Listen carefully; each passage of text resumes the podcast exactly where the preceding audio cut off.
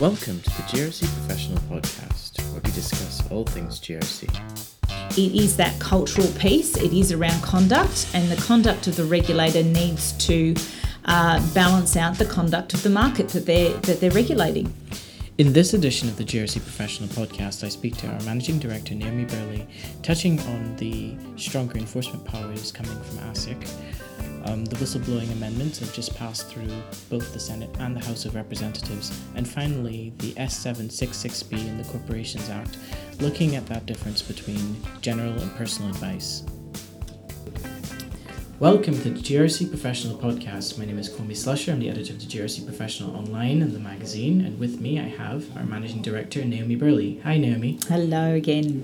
Uh, so, we're going to touch on a couple of issues today. Um, I guess the first one will be um, based on the release that came out last week about ASIC being able to pursue harsher penalties. Um, I thought that was pretty interesting. I guess everybody was expecting that to happen based on the, the the flack that they got during the hearings and of course the recommendations that would have come out of the the report on the 1st of February. Um, what are your thoughts on this, really? Look, this is something being ASIC themselves have been asking for for a really long time, and it's around that, that core message that. Um, you know the biggest stick kind of wins and, and, grabs attention in the boardroom. So on one on the one hand, from our members' organisations' perspectives, um, it's not necessarily something positive because everyone makes mistakes. However, from the other, I think we can expect a fairly sensible application of this from ASIC, as they've they've always been interested in applying the breadth of the of the enforcement tools they have. I know there's been a lot of criticism in the Royal Commission about the use of enforceable undertakings, but they themselves are a useful tool. So I, I can't see ASIC being silly about this and and pushing out. But as we've seen with the ACCC, using their enforcement and harsher penalties in a really powerful message to um, the players where they have a real sense that there that there is a bigger issue underlying and it's not a single one-off mistake. I think we can expect that kind of treatment. And from a compliance perspective, the unfortunate reality is that without that regulatory imperative to pass that message on to the boards, they quite often do their own kind of quasi risk management on it and assess whether the penalty is worth the risk yeah. rather than doing the right thing is the right thing to do. Do you think our, our members, you know, risk and compliance professionals, are going to feel positive about this big stick uh, approach, though? I, I, look, I think so in general. Sorry, you know, just as part of the PR message, it breaks through to directors, and we know that for some organisations, that's the difficulty compliance professionals are having. There's nothing wrong with their framework. There's a willingness by the staff to do the right thing. It is that cultural piece. It is around conduct, and the conduct of the regulator needs to uh, balance out the conduct of the market that they're that they're regulating. Right, right.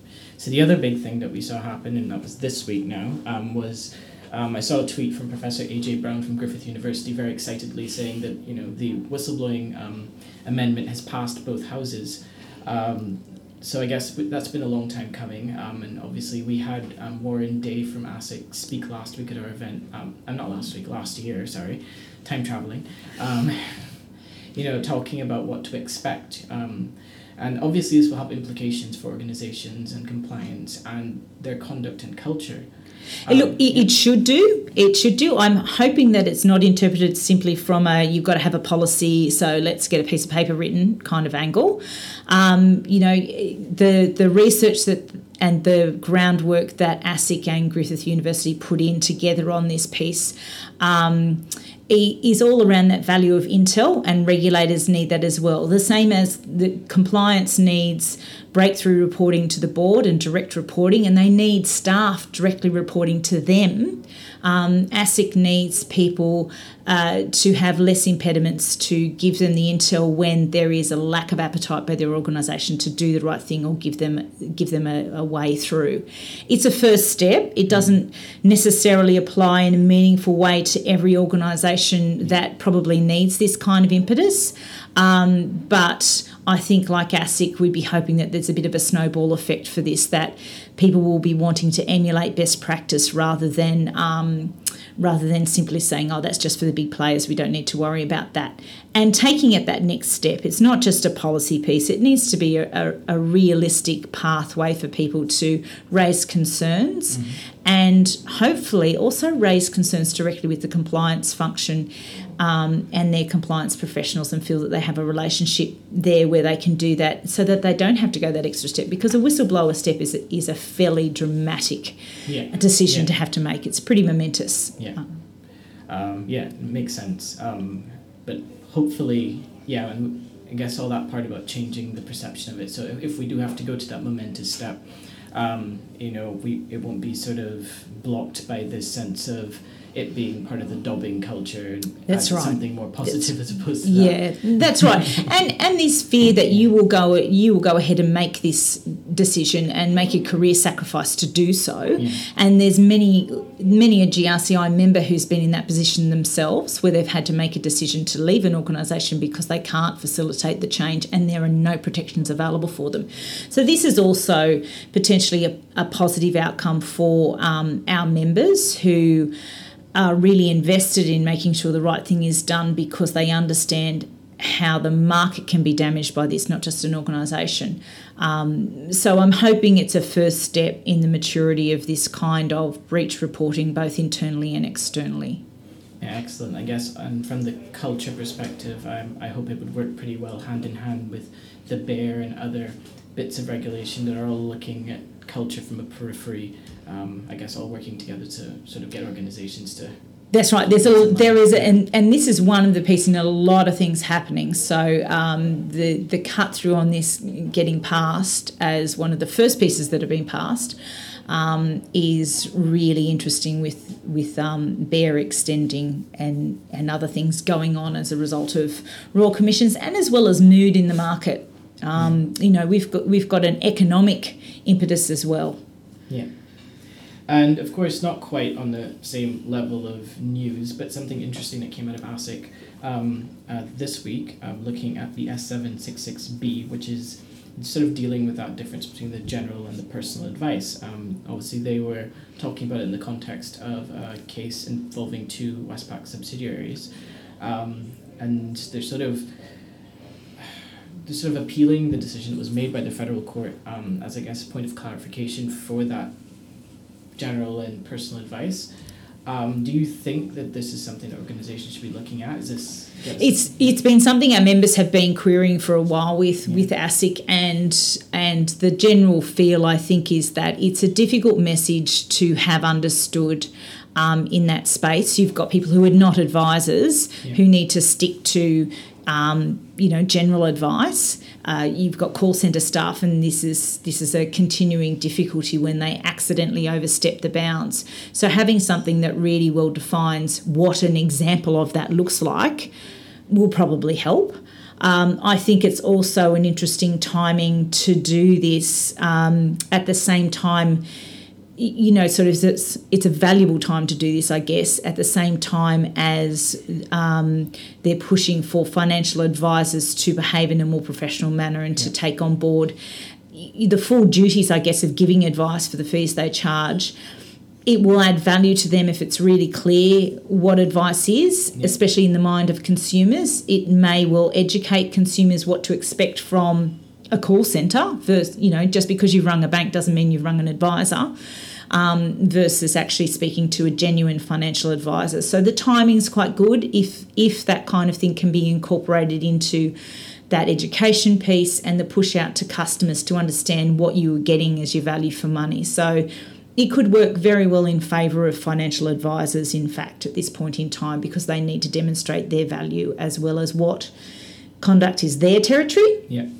Um, versus just a call centre staff member.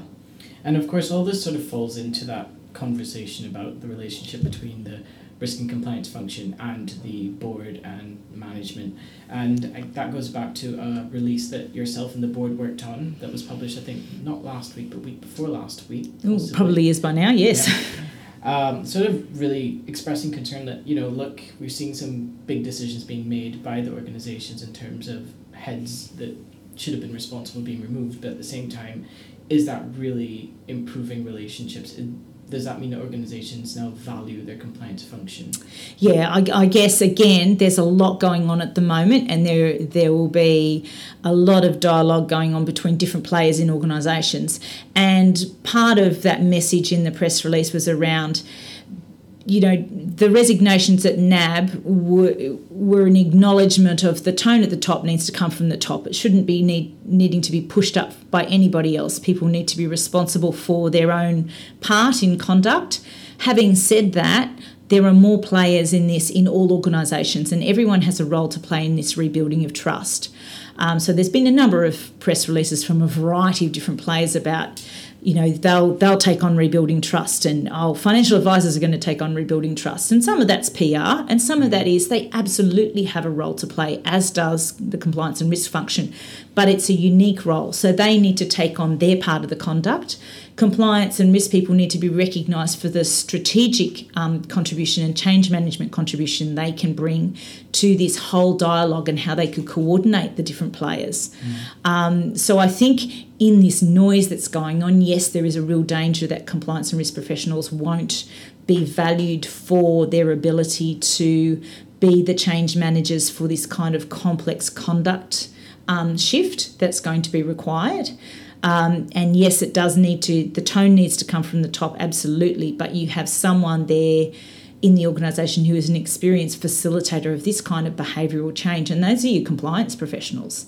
So we need to, we as GRCI will be making sure that people keep hearing that message over and over and over again, so that they know where to go for help, rather than having a whole lot of random players pop up saying, "Oh well, I'll change my behaviour." It doesn't. It doesn't change the whole dynamic of the organisation, unfortunately, unless you have someone coordinating that. All right, excellent. Well, thank you very much, Naomi, for once again being on the podcast. I'm You're just, welcome.